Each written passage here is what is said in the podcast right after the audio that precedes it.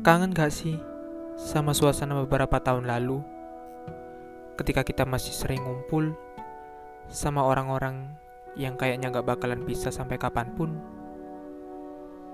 Kalau diinget-inget, dulu tuh temenku kayak orang yang lagi di penjara.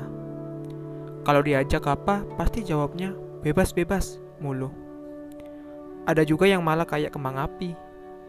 Kalau disuruh, jawabnya entar, entar, entar. Walaupun begitu, aku bersyukur punya teman kayak mereka. Tapi semakin dewasa, jadi semakin banyak yang diprioritaskan ya. Yang dulu paling seru diajak seru-seruan, sekarang jadi yang paling sulit diajak ketemuan. Meskipun yang jauh belum tentu hilang, tapi nyatanya semakin jauh akan semakin terasa asing.